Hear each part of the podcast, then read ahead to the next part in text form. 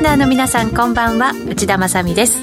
金曜日のこの時間は夜トレをお送りしていきます。今夜も夜トレは FX 投資家を応援していきますよ。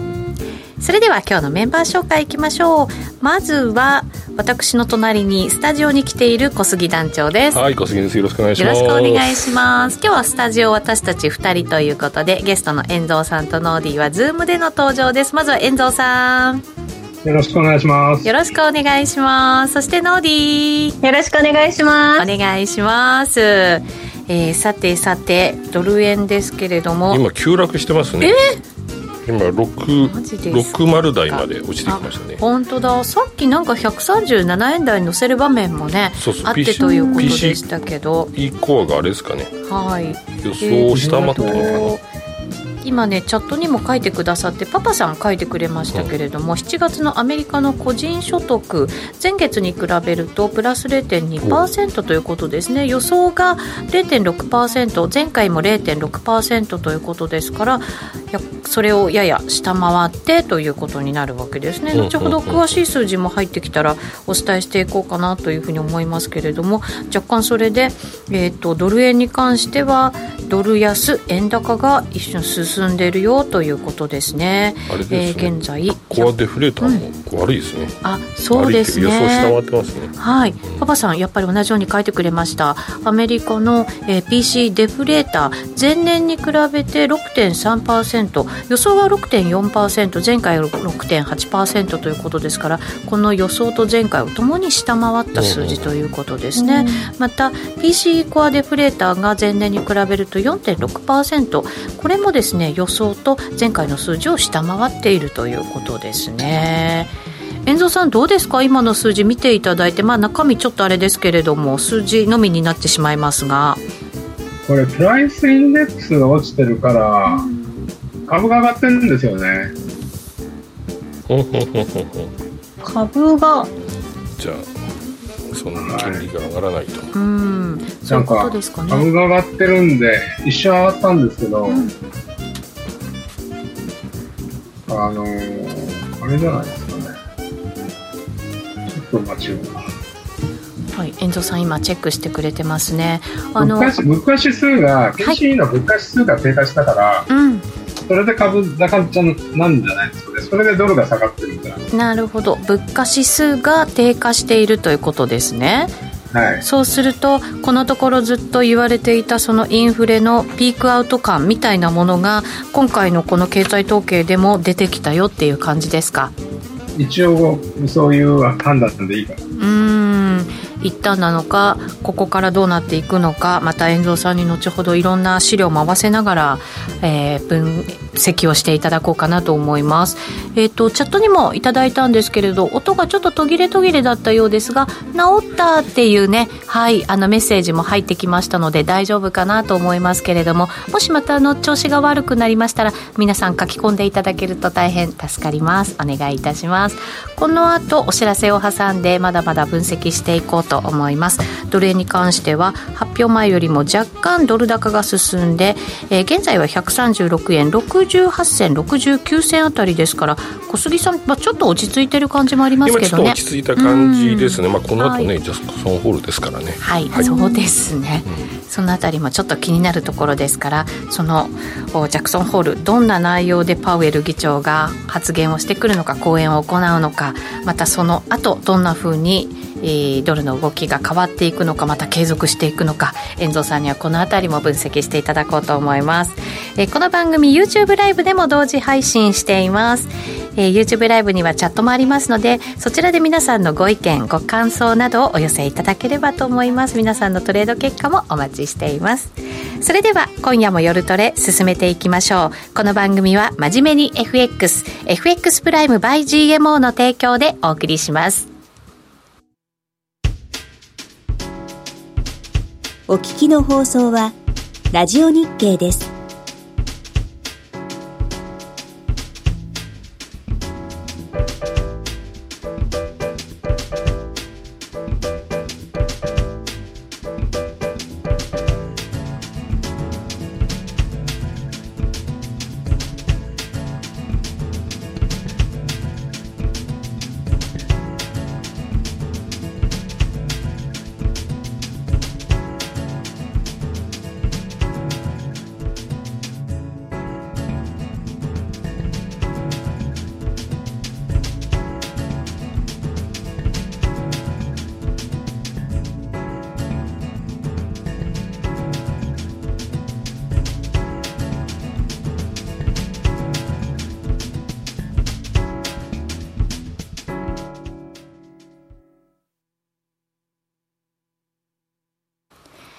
て、今夜の夜トレは、ゲストに YEN蔵さんをお迎えしてお送りしています。 YEN蔵さん、そしてノーディーは、ズームでの登場です。お二人よろしくお願いします。お願いします。えー、さて、 YEN蔵さん、今、経済統計も発表されましたけれども、改めて、えっ、ー、と、ドル円に関しては若干この発表後にドル売りが進んだ感じでしたけれども、その動きちょっとまとめていただけますか？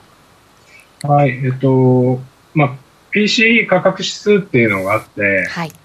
これが低下しました、ね。で、まあ、コア指数の方なんですが、これ前月0.6が0.1になって、うん、前年比では4.8が4.6%になりました。うんはい、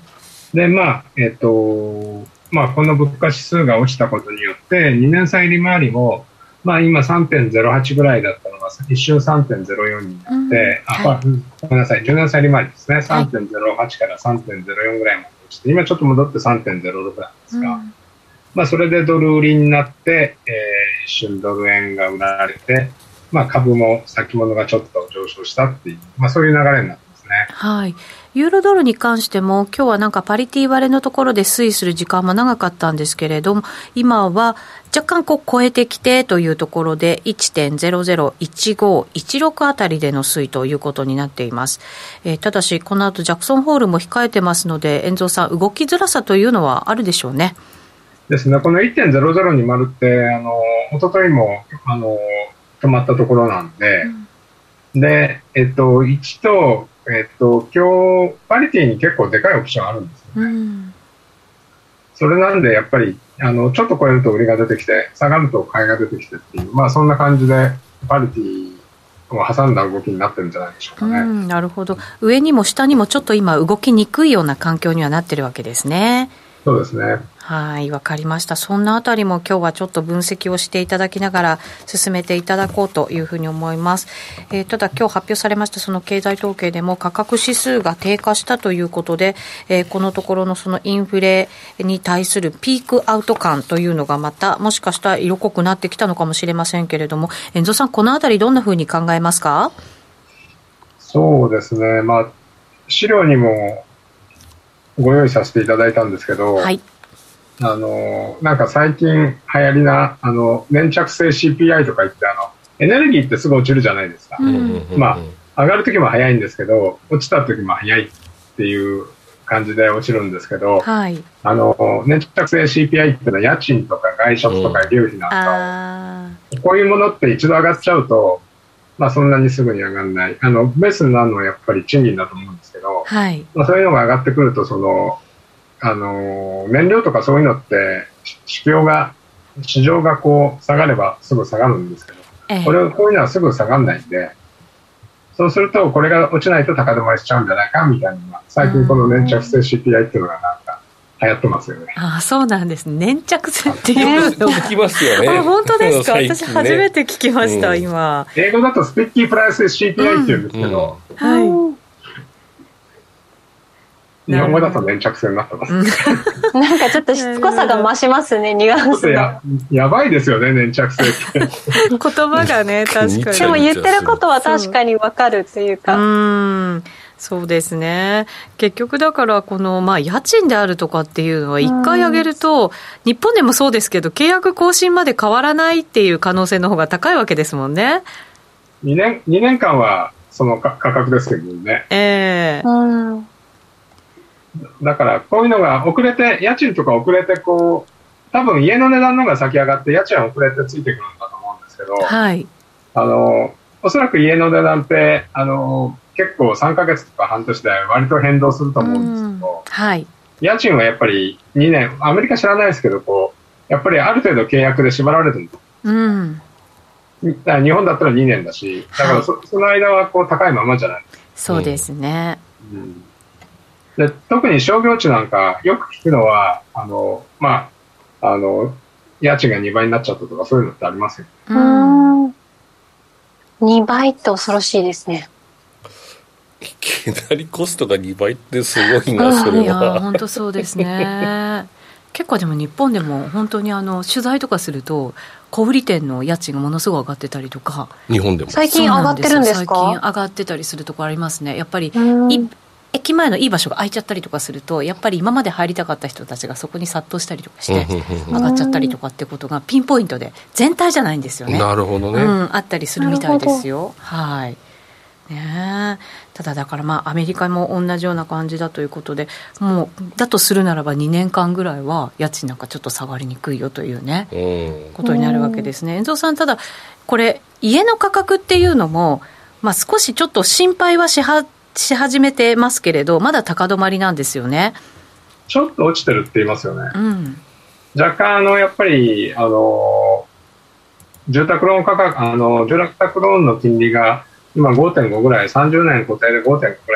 はい、それで、そうするとやっぱり需要が落ちちゃうんで、うん、家の値段がちょちょっとだけ下がってるっていう説もありますよね。はいなるほど、そうすると、まあ、あの徐々に徐々に、これ、ピークアウトはして、少しずつでも落ち着いてきて、下の方向へということになるんでしょうけれども、その FRB が求めてる数値は、まだまだ程遠いですよね。まあ2%ってなかなか遠いような気がするんですけど、はい、 sticky だけにね、遠いよね。遠いですよねまあ4%とか5%とかすぐになりそうじゃないですか、もうあの分かんないですけどガソリンとかが落ちれば。でも2%までいくの結構3年ぐらいかかるんじゃないですか。3年。日本並みだからね。そうですね、3年か、3年、ただまあ、FRB がずっと金利上げ続けるってわけじゃないでしょうからね。まあそうでしょうね。うん、確かに。なんかでもな、変な感じですね、逆の方向から2%を目指していく感じ。ああ、これまでとはね、うん、やっぱり違いますよね。遠藤さん、3年っていうことになりますけど、これ、どんなイメージですか、やっぱその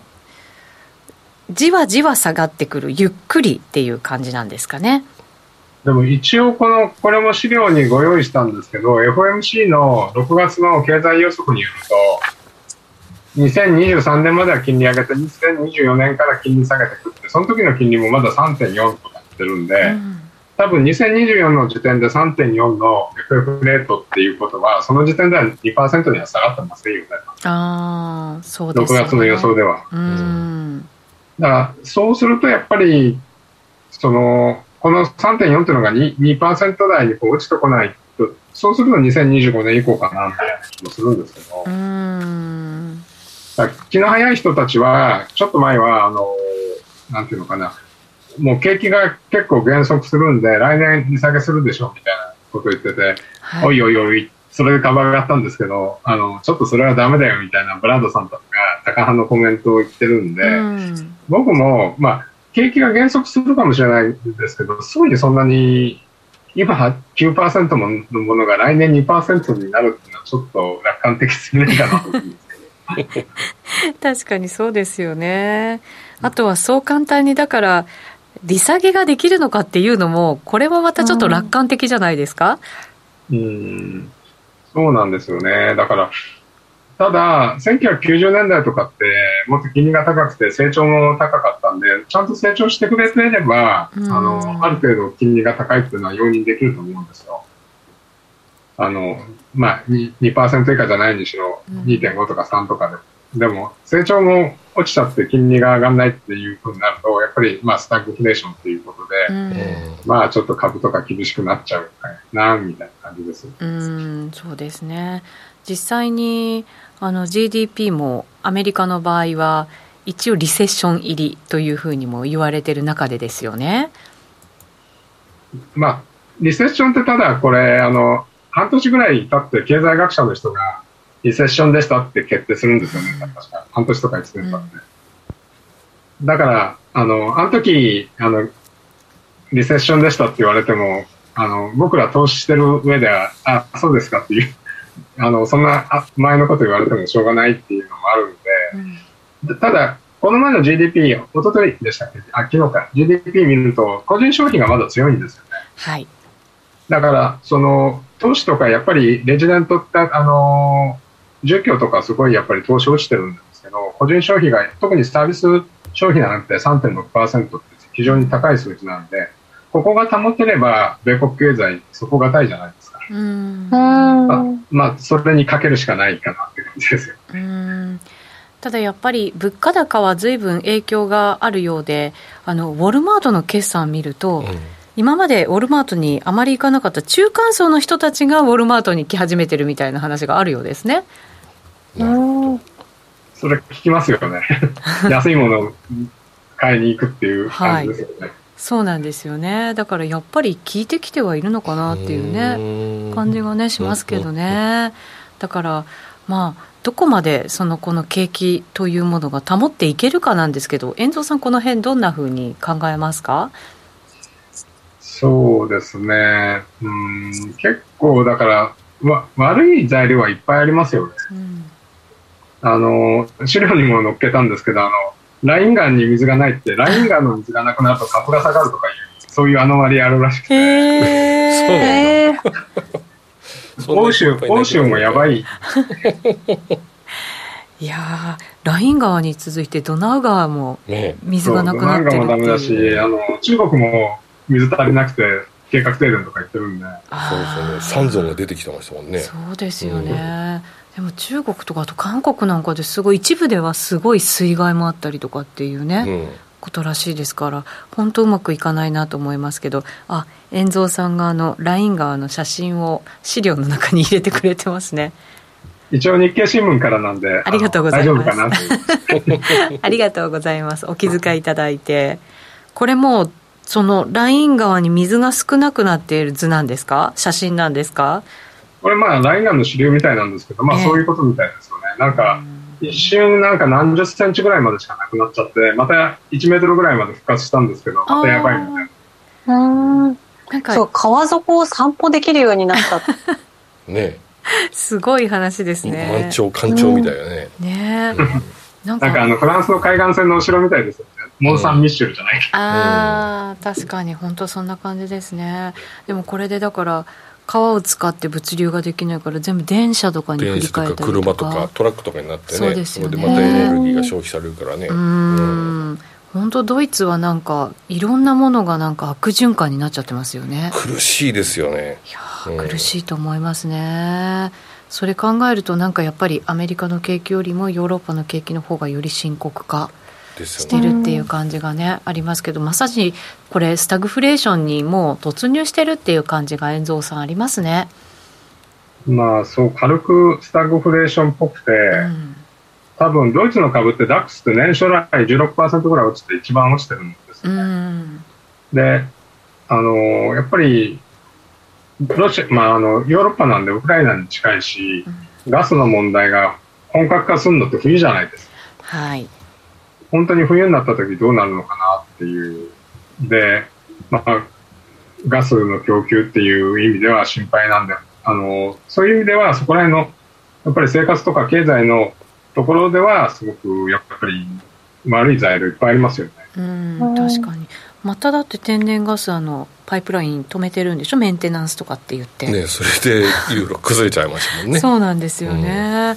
もともとこんな何度も結構こまめにメンテナンスもちろん大事なものなんでやるんでしょうけどでなんかここまでメンテナンスの話をメディアでこれだけ取り上げたことがないのでどういう状況だったのかよく分かりませんけど、ね、どれぐらいでね頻繁にやってるのか分からないですもんね。ねうんでも遠蔵さんだからこの天然ガスも本当にこれで今メンテナンスで止めましたけど本当に復活するかどうかっていうところもまた心配されてますよね。あのカナダのカナダにあの修理をお願いしたけどカナダがそのポンプを出さないみたいなのがあるじゃないですか。うんあそうなんですね。海底とかガスを掘る技術ってやっぱりアメリカと日本なんですって。でロロシアにはそのガスを運ぶ技術はあっても、まあ、これちょっとどっかで読んでるんですごく僕も専門家じゃないんで分かんないんですけど、はい、実はロスロシアガス止めるぞとか言ってるんですけど自分たちで海底掘る技術はないんであの出て出ていかないでっていうのが本音っぽいです。あのサハリン2も三菱商事と日本日記っていう会社がこう協力してやってるんで、そういう技術ってやっぱりアメリカとなんか日本しかない。あの LNG の技術とかもないんでまあここはだからロシアも突っ張ってるけど、どこまでこう、お互いだって物売らなきゃなんないしょ、冬になったら物欲しいしっていうので、もう少し僕柔軟的になんかこう、うまく落としどころを下がるような気もしないでもないです。うん確かにロシアヨーロッパ人ってほらそうそういうの得意じゃないですか。すぐルール変えちゃうから。ヨーロッパもそんな感じなんですね。うんなるほど。でもなんかこうやっぱウクライナ情勢とかもあのまんま続いてるからなかなかエネルギーじゃあ始めようみたいのって難しそうですよね。うん。まあ、どこで折り合いつけるかですよね。ロシアはなんかすごい安い価格であの原油を新興国かなんかに流すって言ってねなんかそんな話も出てますもんね。ねうん、そうなるとさらに長期化しちゃうのかなと思ったりもしますけどね。ね天然ガスがまあまだまだ上がっていくとね、うん、こうユーロと逆相関してるから、うん、なんかユーロ本当買いづらいな買えないなとか言って。売っとけば安心だなっていう感じしますよね。アメリカが何だとしてもユーロドルってなんかユーロ売っとこうみたいな感じありますよねちょっと。今は動きづらいですけど今日とかは。これユーロ落ちてきたらまたあのこのやっぱり、えー、とインフレに加速インフレに寄与するじゃないですか。遠藤さん。これなんか、ね、牽制とかしてこないんですかね？いやもうドドイドイツ連銀とか激怒してるんじゃない 激怒してる。あのやっぱり利上げしろってきょあの言ってくると思うんです。よねもう利上げは、えーと、為替は触らないけど利上げでどうにか対応すると。うん為替はちょっと触らないと思うんですけどやっぱり利上げしてある程度アメリカに追随していかないとあのユーロだだ下がりになっちゃうんでそこら辺はある程度抑えたいんじゃないですか。利上げしてユーロもある程度こうあんまり安くならないようにしたいそうですよね。まあそうですよね。まあ輸出には輸出には確かに安い方がいいんですけどやっぱりちょっとね安すぎるとあの輸入物価が上がっちゃう。ん。あると思う。うんとそうですよね。遠藤さんこれユーロってちなみにどのあたりまで考えてますか？まずは0.97とか98ぐらいじゃないですかお0.9798ぐらいで、えーと、コメントでは0.96くらいまではあるかななんていうコメントもありますけれど、うん、どうなんでしょうね。まあ、そうですね、うん。久々なんで、あの、なんていうのかな、ユーロがあの導入の時に結構0.8台まで落ちた後、このパリティの手前で0.96からおっしゃるように0.96から98ぐらいで半年ぐらいもみ合ったんですそういうのがあるんで、やっぱり落ちるとしたらそこなのかなっていう、まあ 20, 20年ぐらい前の話なんですけど。えー、導入した後ということですか？ら、そこがだから最安値になるんですか？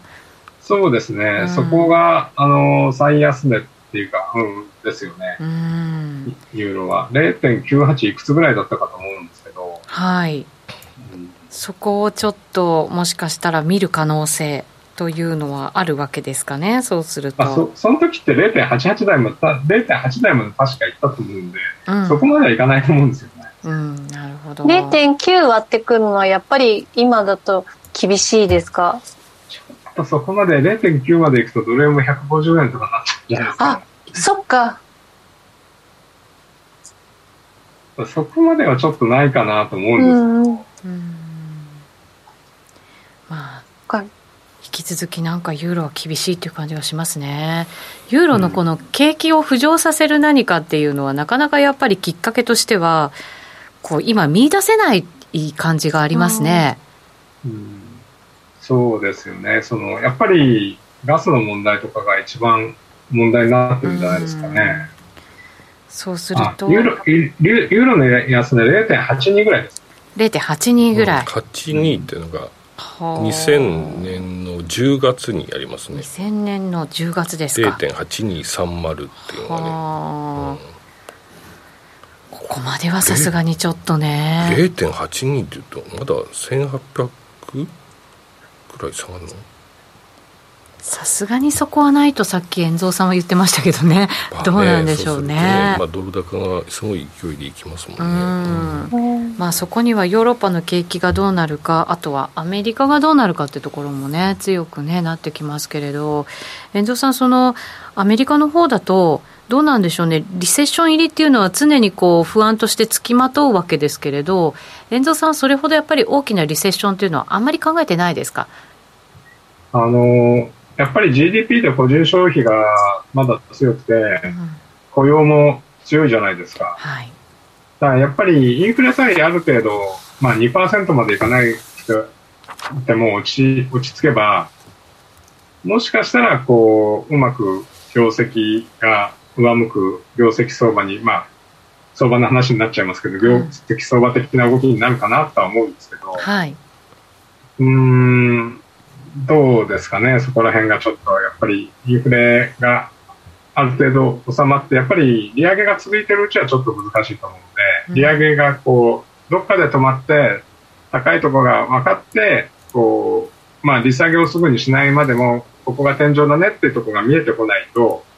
なかなかそこですよね。うん。この前あの、どこかだか忘れちゃいましたけど、連銀総裁が4%台ぐらいまで来たら、そこでちょっとしばらくは様子見るみたいな、なんか発言されてたようにも思うんですけれど、その辺目安になりますか？そうですね、あのこれも資料に、えー、と一応載っけてたんですけど、はい、あの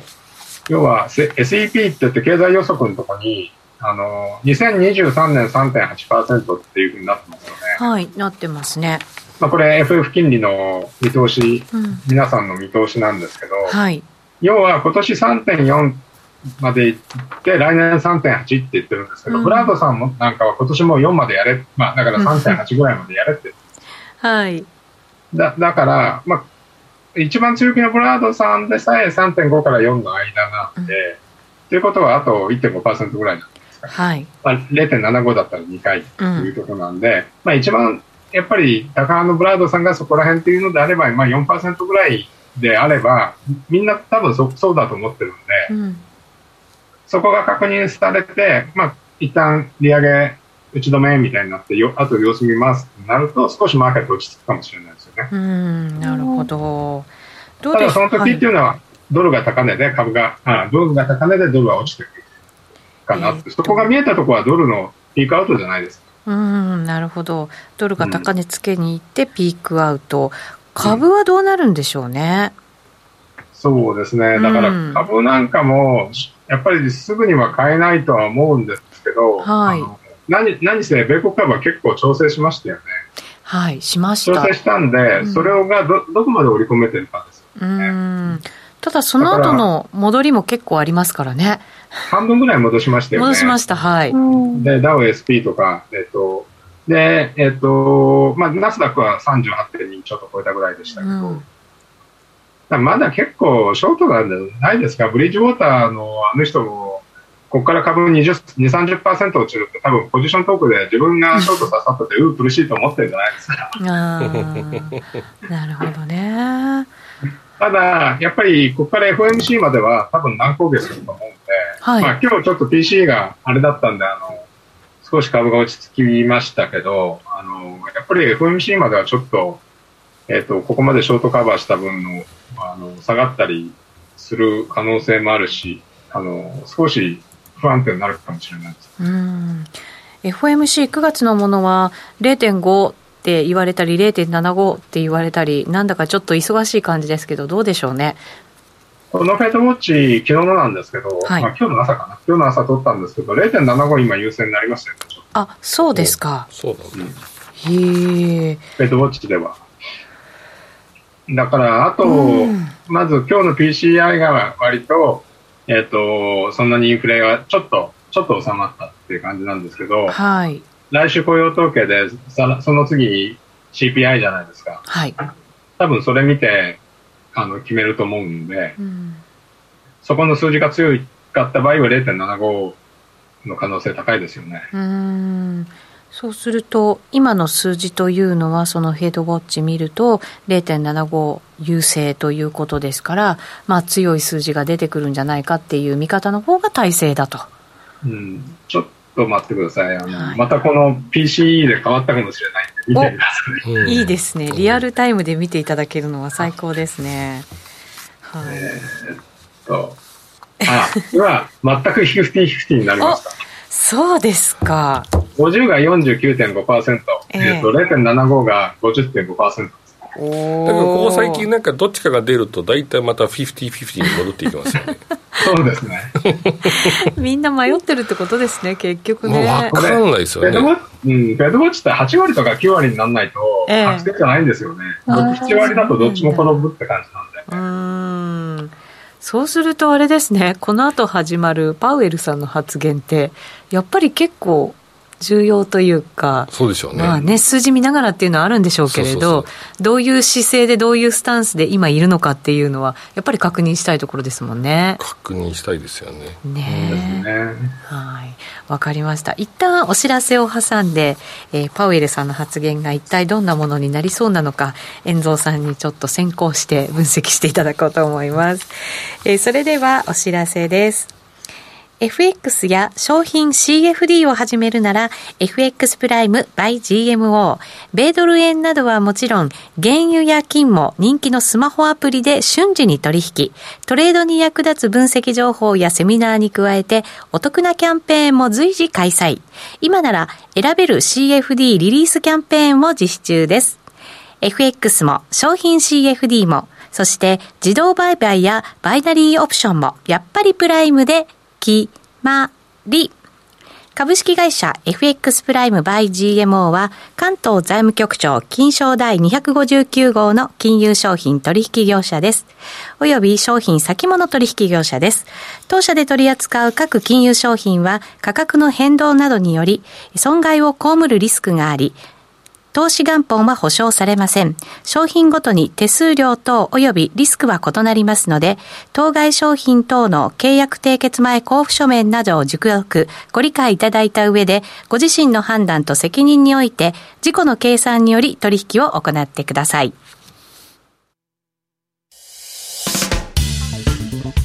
お聞きの放送は、ラジオ日経です。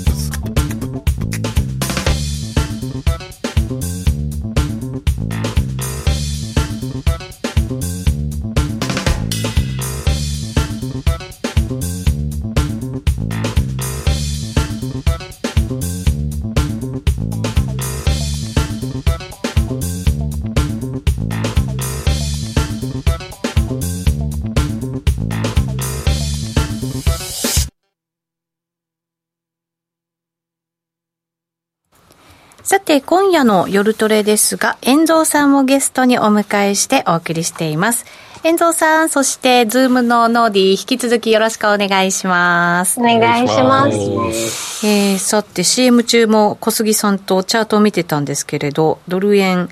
えー、現在は136円70銭、ちょっと超えたぐらいですけれども、なんとなくちょっと不穏な動きじゃないですか？ねねここ昨日から今日にかけて、こうチョッピーな値動きをしながら、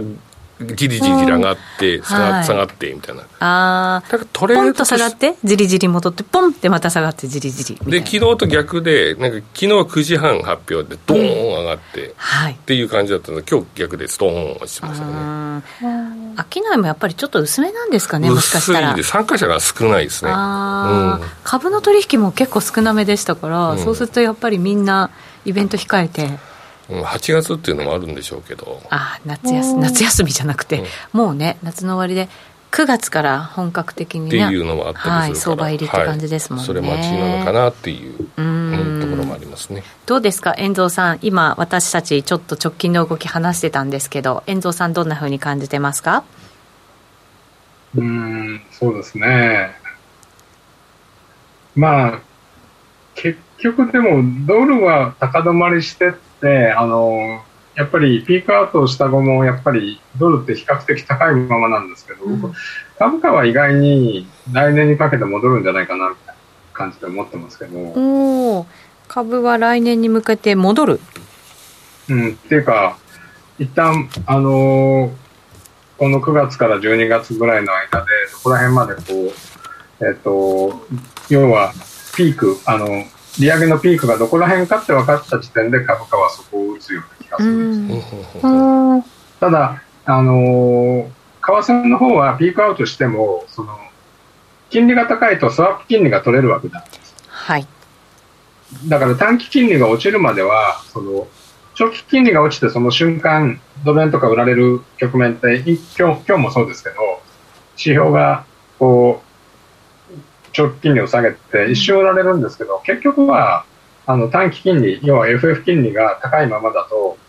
ドル売りするとやられちゃいますよね、長く持てないです。そうなんですよね。うん、だから、ある程度実態の金利が下がるまでは、ドルの本格的な下落っていうのは、もっと先になると思うんスワップポイントも結構重要ですもんね。めちゃめちゃ重要ですよ、これは。本当に、うっかりなんかね、あの金利いっぱいつくやつ売っちゃったりすると、びっくりするぐらい取られちゃうんですか。ら、びっくりぐらいね、はい、為替で、これで為替相もね、相まったら目も当てられないですからね。いやそうなん、ね、かこう長くやってる人ほど昔のイメージを引きずった状態でそんなになんかこうねスワップ気にしないで取引できてた通貨とかでえこんな取られるの？っていうことがある気がするのでなんか気をつけなきゃな、まあ、今までスワップなかったんでなかったって語弊がありますけど、先進国は全部ゼロだったんで、うん、そうですよね。でようやくスワップで出てきたんでやっぱりユーロとかねこうドル円が上がったりユーロが落ちるっていうのはこの短期金利の影響は大きいと思うんですよね。だからやっぱりピークアウト金利のピークアウトを見るまではドル売りって、うん、あの瞬間的にはドル売りはありありだとしても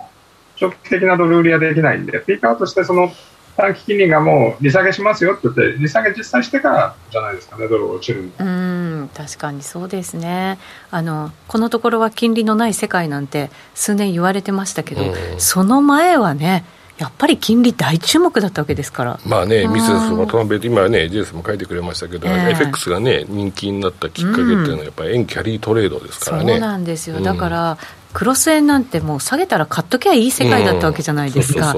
それでリーマンショック以降、ガンとやられて、大変な思いをして、そこから金利がなくなってきてっていう、うね、うんね、ようやく金利のある世界で、やっぱりだから、金利がつくやつっていうのは売られにくいわけですね。違う球も入ってきやすいですよね。ああ、違う球長めの球。ああ。今まで動いてなかった人たち。確かに金利がつくからね、うん、そうですよね。確かにそういうところもあってちょっと FX を取り巻くその環境が随分変わってきたのかなっていう感じは、ね、変わってきましたよね。うん、うん、嬉しくなりますもん。まあ動いてるとね。はいそうですね。さてさて、えー、今夜はそのジャクソンホールでパウエル FRB 議長の講演があるということで遠藤さん、このあたり、どんなところ注目されますか？うん、まあ、なんか正直言って、うん、パウエルさん、あの、パウエルさんがハト派的なことを言っても、他の人たちが多感的なことを言って、はい。そこら辺うまくないか、プロレスやってるなって感じですよね。プロレス、プロレスやってますか、うん、はい。続いてますね。だから、あの、おそらく、げもう結構これだけ警戒してると現地を与えるようなこと言わないんで、うん、そうなってくるとこの今のこの時点でやっぱり、まあ、0.5か0.75かっていうのは結局は数字次第とか言って雇用統計で CPI が重要ですって言われちゃったら、まあ、ちょっと雇用統計ないとと CPI ないとかなみたいな感じになっちゃいますよね。結局そうですね、うん、だから今の時点でパウエルさんも言いようがないと思うんですよね、なんかメタなこと言えないし、はい、で、ね、あのインフレ退治、インフレ退治失敗したんで、あのイエレンさん、クビとかいう話も出てますよね。あそうなんですか、はい、え。ちょっとイエレンさんご退場してあの、商務長官の女性が候補になってるっていうのは今、ありますよ。はあ。どうなんでしょうね、なんかこの時点で変えるっていうのもなんとなく、ね、リスクもありそうな気がします政治的にあんまりこううまくイエレンさんが動かなかったっていうのもあるんじゃないですか。ちょっとここでちょっと誰か責任を取っていただいて、はい、ちょっとまた動いていきましょうっていうのはあったりするんですよ。よく日本でもあるじゃないですか。これ中間選挙を控えてるっていうこともありますか、うん、そういう人事的なものっていうのはそうですよね。でやっぱりイエレンさん学者なんで、えー、財務省官ってやっぱり政治力のある昔はあのゴールドマンの CEO とか結構こわもての連中がやってたじゃない。ですかだからやっぱりパウエルああのフェドの議長っていうのは学者だから、うん、知的知的なレベルって言ったらちょっと失礼ですけどあの知識が必要だと思うんですけど、はい、財務長官になると政治家だから、ネゴシエーションの方が重要なんじゃないですか。うんで、やっぱりイエレンさんいい人そうだから、あの、議会の項目とかにあっちゃうと、こう、ちょっと、どうなのかな、みたいな。確かに。またなんかこの、ね、あの、中間選挙にとってもポイントの占めるところというか、まあ、一番大きなポイントがインフレ退治なわけじゃないですか、うんすね、それを誰かに責任を負わせるっていうのも、なんか重要かもしれないですよね。それは結構、戦いやすくはなるんじゃないですかね。はい、ね、でも最近、あのー、支持率戻ってきてるっていう、なんか良くなってきてるって話ですから、ね、そうなんですよね、うん、だから、それがなぜなのか、よく私はピンときてませんけど。うん。えー、確かにそういう人事も含めてということで、ただ、遠藤さん、思うに、その CPI とかの数字を見ながら、もちろんそれ、重要なんですけれども、そこで動いていく、そこで決めていくっていうのって、なんか後手後手にはならないんですかね。そうですね。うん、っていうか、ただ、最近のドル円とかを見ると、えっ、ー、と、ボラティリティ高いじゃないですか。はい。だから割とそのチャンスがあるんで、その、まだ本格的な下落はまだだと思うんですけど、売ったり買ったりが割と分かりやすい相場なんじゃないかなと思うんです。うん、だから CPI で出てしばらく3円、3円、今までだったら動きって1円以下なんだけど、なんか最近3円ぐらいすぐ動きますよ。はい。だからそういう意味ではそのイベントドリブンというか、イベント投資もちょっと有効なんじゃないかなとするするんですなるほど。トレーダーとしては、チャンスをね、生かしていかなきゃいけない。まあ、今ちょっと大きく値幅出てないけど、あの、こうね、延べでいくと結構動いてるから、これ難品とかしなければ、まあ、土点土点ってうまくいけば、まあ、売り買いで儲けはしやすいですよね。まあそうですね。迅速にちゃんと損切りとかができてっていうねことができれば、ね。はい、あのそんなに大きく負ける相場じゃないと。っていうふうには思いますけどね。よっぽど高値をつかむと安値を売り込まない限りはね。うん。遠藤さん、こういう時のトレードのなんか注意点みたいなものってありますか？そうですね、小杉団長おっしゃるように、値幅取れるんで、うん、ストップロス少し遠めにも、遠めに置けるように、ポジションを半分にして、うん、まあ半分っていうか、その少し少なめにして、値幅を取るような感じでいいんじゃないですか。うん、なるほど。レバー低めな感じにして、ええ、はい。で、値幅を取っていく。うん。あの、ストップ遠めでいいんですか？うん、だからそこ、なイベントを挟むと、やっぱりどうしてもちょっと、近いところに置いちゃうと刺さっちゃいますよね。うん、あ、そうですね。動くだけに。うん。まあ、今日、昨日今日なんか50銭ぐらいしか、まあ、昨日はもう少し動いたかな。昨日は80銭ぐらい動いた。うん、ここ最近ではちょっと狭いんで、うん、まあこういう時はいいと思うんですけど、イベント絡む時はやっぱりちょっと遠目の方がいいかもしれないです。うん。なるほど、わかりました。そうすると、ちょっとこう、それに注意しながら、ただあれですね、あんまり長めに持つような時期では決してない。うん、うん、っていう感じもするんですけどね。かもしれないですね。この結構回転早くしてもいいかもしれないです、ね、うん。その方がなんか軽快に利益重ねていけるっていう感じもねしなくはないですよね。ね FRB がやっぱデータ次第って言ってる以上ね、そのデータが出てくるとどうなるかわからないから、えー、その長めのポジションはちょっと持ちづらいですよね。本当、うん、そうですね。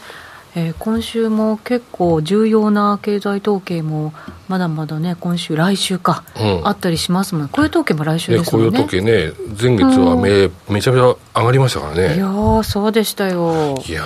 団長が珍しく爆投って言わなかった日に。らねみんなが上がる上がるっていうか、ちょっと僕は天の弱でちょっとじゃあ下がるっていうふうに言ってたら爆投したよね本当に言わない時に限って。そうそうそう。なんでしょうね。いやみんな上がる。いやその去年今年どっかでみんなが同じ方向に向いた時に逆に結構動いたから、うん、ちょっとこれは怪しいぞと思って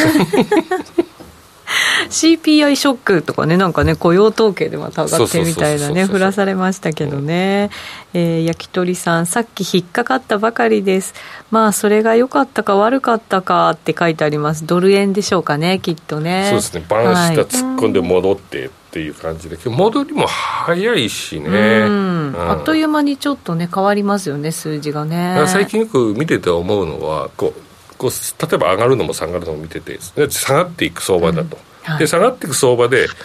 えー、っと戻り売りをしようと思ってる人たちが、まあ、結構いると思うんで、うんはい、それを見てるとこう売っても上がる。売っても上がるって、うん、ずっとそれで引かされていくパターンって結構今多いんじゃないかなとか、やっぱここまで高くなってくるとどうしても皆さん売りたがるじゃないですか、逆張りしたくなるから。そうですね、うん、確かに。そこでボラティリティも上がってるから逆に張った時のちょっとなんかロスカットの位置とかを変えてないと痛い目を見たりしますよね。そうそうそうそうそうそうそうですね。えー、GY さん結局雇用統計というコメントも入りましたが、遠藤さんどうでしょうか？雇用統計来週発表になります。まあ、すぐに強く、強いの継続だと思うんですよね。あの、地域失業保険申請件数見ても、まだ24万件台なんで、すぐに失業率落ちるって感じでもないんで、そうですよね。そうするとやっぱり高止まりっていうことになりますよね。すごいですね、アメリカやっぱり結局強いですよね、そういうところ。強いですよね、やっぱりエネルギー問題もないし、結構やっぱり強いんだなって思いますよね、確かにそうですね、自分のところで石油掘れますからね、掘ろうと思えばね。すべて持ってますからね。アメリカがすべて持っている。結果なんか、うん、アメリカが石油増産しろっていうところですよね。いやそうなんですよね。そこが増産すれば別にっていう感じがね。逆に求めるなと。はい。まあそれでなんか OPEC プラスは減産するんじゃないかっていうね話がまた出てたりもしますのでね、だからどうなっていくのかあとちょっと気になったの言っていいですか？はい、あの資料の方で、はい、あの機関投資家側が外債2兆円ほど買い越しっていうのをあの入れて入れさせていただいたんですけどはい。4月の最終週から8月の2週目まで、日本の機関投資家が1兆円ずつ2兆円ぐらい、あの、中期債アメリカもうこれアメリカだけに限らないと思アメリカだと思うんですけど、えー、結構対抗してるんですよ。へえー。で、ね、年初から日本の機関投資家ってなんか17兆円ぐらい外債売り越したっていう話なんですけど、はい。ここで買ってきてるのは、やっぱり例えば10、あの、短短期の金利って3.5から3.5になるのか4になるのかまだ分かんないですけど、うん、まあ、そこまで上がるかもしれないっていう、割とピークは見えてるわけじゃないですか。はい、そうすると10年債だともう少し低くなるわけですよね、うん、10年間が。はい。ってことは10年債が3%超えたレベルでは、機関投資家がこのレベルの米国債は買いだと思ってるのかもしれないですね。なるほど、なるほど。だからこうやってあの2週続けてあの結構ドル円がこれ上がった時なのかな。この多分、あの、平日かないで、あの、ドル円買って外債投資してきてると思うんで、はい、なんとなくやっぱり、その、金利が上がったレベルでは、ちゃんとこうやって、あの、アメリカにお金が入ってくなんて、そういう仕組みになってるんで、っていうか、だそこら辺のフローも見といた方がいいですよね。まあ、これはもうドル円が下がらない原因の一つかなって気もするんですね。確かにそうですね。ドルが必要なわけですからね。ねうん本当にある意味、実需的なところでドル円がね、しっかり必要とされてるってことですもんね。実需は効きますからね。いや、うん、本当そうですね。こういうなんか実需がずっとこう、ドル買ってるとかになると、本当下がらないですよね。下がらないですね。今、あの、やっぱ、輸出はもう結構高いところで売れてたりするから、うん、そんな慌ててないみたいなんですけど、やっぱり遅れてるのがやっぱ買いですもんね。輸入とかが買えてなかったりするからそういうのがやっぱ落ちてくるとどんどんこう出てきますよね、うん、なんかついこんなところで買いたくないって思っちゃう担当者さんの気持ちが分かる気がします。ね、安値とか見てて、おお、なんでここで俺買わなきゃいけないんだとか言って、買わされんだとか言って、買わなきゃいけない買わされてる感が出るよね。そうですよね、うん、でもそれでも買わなきゃいけない人たちってやっぱりね、いるわけですからね。うん。遠藤さん、ドル円ってやっぱりなかなかこう下げにくいっていうことが結局しばらく続くんですかね。そうですね。やっぱり赤字も増えてますし、先ほど団長おっしゃったように、うん、あの、実需って買わなきゃいけないんで、別にレートどうでも、まあどうでもいいって言ったら語弊があるけど、その量は確保しなきゃいけないんで、はい、どうしてもやっぱり、あの、値行きのようにしたいったら買いが出てきますよね。うん。だから、これでインバウンド、た確かインバウンドの需要って4兆円か5兆円ぐらいあるらしいんですはい。円買いってことですよね。はい。はい、だから、インバウンドが来ると最盛期みたいに、うん、あの、貿易赤字分ぐらいの7割、8割ぐらいは埋められるぐらいの円買いが出るんですけど、はい。それないから、うん、あの、やっぱりドル買い、あの、円買いの実需は今のところあんまりないですよね。あようやくね、なんか2万人っていうのを5万人ぐらいに増やしてっていうね、動きですけど、それでもなんかまだまだ来やすい環境では決してないですよね。ないですもんね、うん、そうするとこのインバウンドが戻るってなるとまだやっぱりちょっと先になるんですかね、先になるんでしょうね。うん、ここがまあ復活してくれば定期的な。なんかいろいろなんかややこしいなんかなんか手順がありますもんね。ね本当そうですね、えー、もう日本は貿易赤字国なんやっていうね。確かにそうです。しかも遠藤さんドイツも貿易赤字になってましたからね。なんかドイツが本当に調子悪そうですよね。はい、うん、ここまでなんやっぱり、うん、どうぞ。まあ、中国に入れ入れ込んでた分ちょっと厳しいんじゃないですか。そこですよね。中国ですよねどっちにしてもなんか偏っちゃってたんですね、ね。いろんなものが。うん。あんまり景気がいいというか、時ってそういうのってあんまり見えにくかったりとかするんですけど、うんうんうん、エネルギーに関しても貿易に関してもなんとなくね。やっぱりどっかでやっぱり大きく偏ると、やっぱり反対の動きに出た時にすごく如実にこうダメな数字が出出てきちゃうんですよね。うん、日本企業も結構偏ってるところもあるような気がしますけどね、そういう意味では。もちろんそうですよね、中国の人はね、はい、やっぱりビジネスできませんからね。中国もそうですし、うん、あと、まあ、アメリカ頼みっていうところもね、うん、結構ありますから、そういうのを遠藤さん、やっぱりいろいろなんか見直し、まあ、ずっとなんかチャイナプラスワンであるとかね、なんかそういうことって言われてきたわけですけど、改めてなんとなくこう考えさせられてる感じはありますね。まあ、いろいろな、実業界の中ではいろいろな動きが出てきてますよね。うん、あ、そうですか。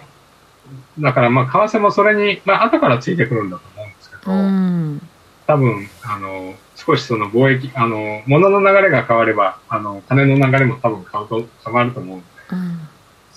ちょっと今後、向こう5年とか10年って、またその新しいものにこう、こう模索して、また為替もまたちょっと面白い、また違う動きが出るかもしれない。うん本当そうですね。今それでも日本にね工場を戻す動きなんかもここ本当にね、うん、2年ぐらいとかって結構出てきたりしてますからね。あなんか半分とかね、そうですね、うん、そうするとやっぱり物の流れまた為替の流れっていうのも結構変わりますよね遠藤さん。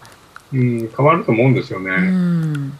結局あの1990年代とか円高の時って円安になるとすごく企業儲かったんですけど、今結構円安になってもニュートラルだよみたいなとこ多いんで、はい、工場が戻ってくれば、やっぱり円安の恩恵をすごく受けると思うんですけど、うん、まあでも、まあ、やっぱり140円プラスアルファがピークじゃないですか。そうですか。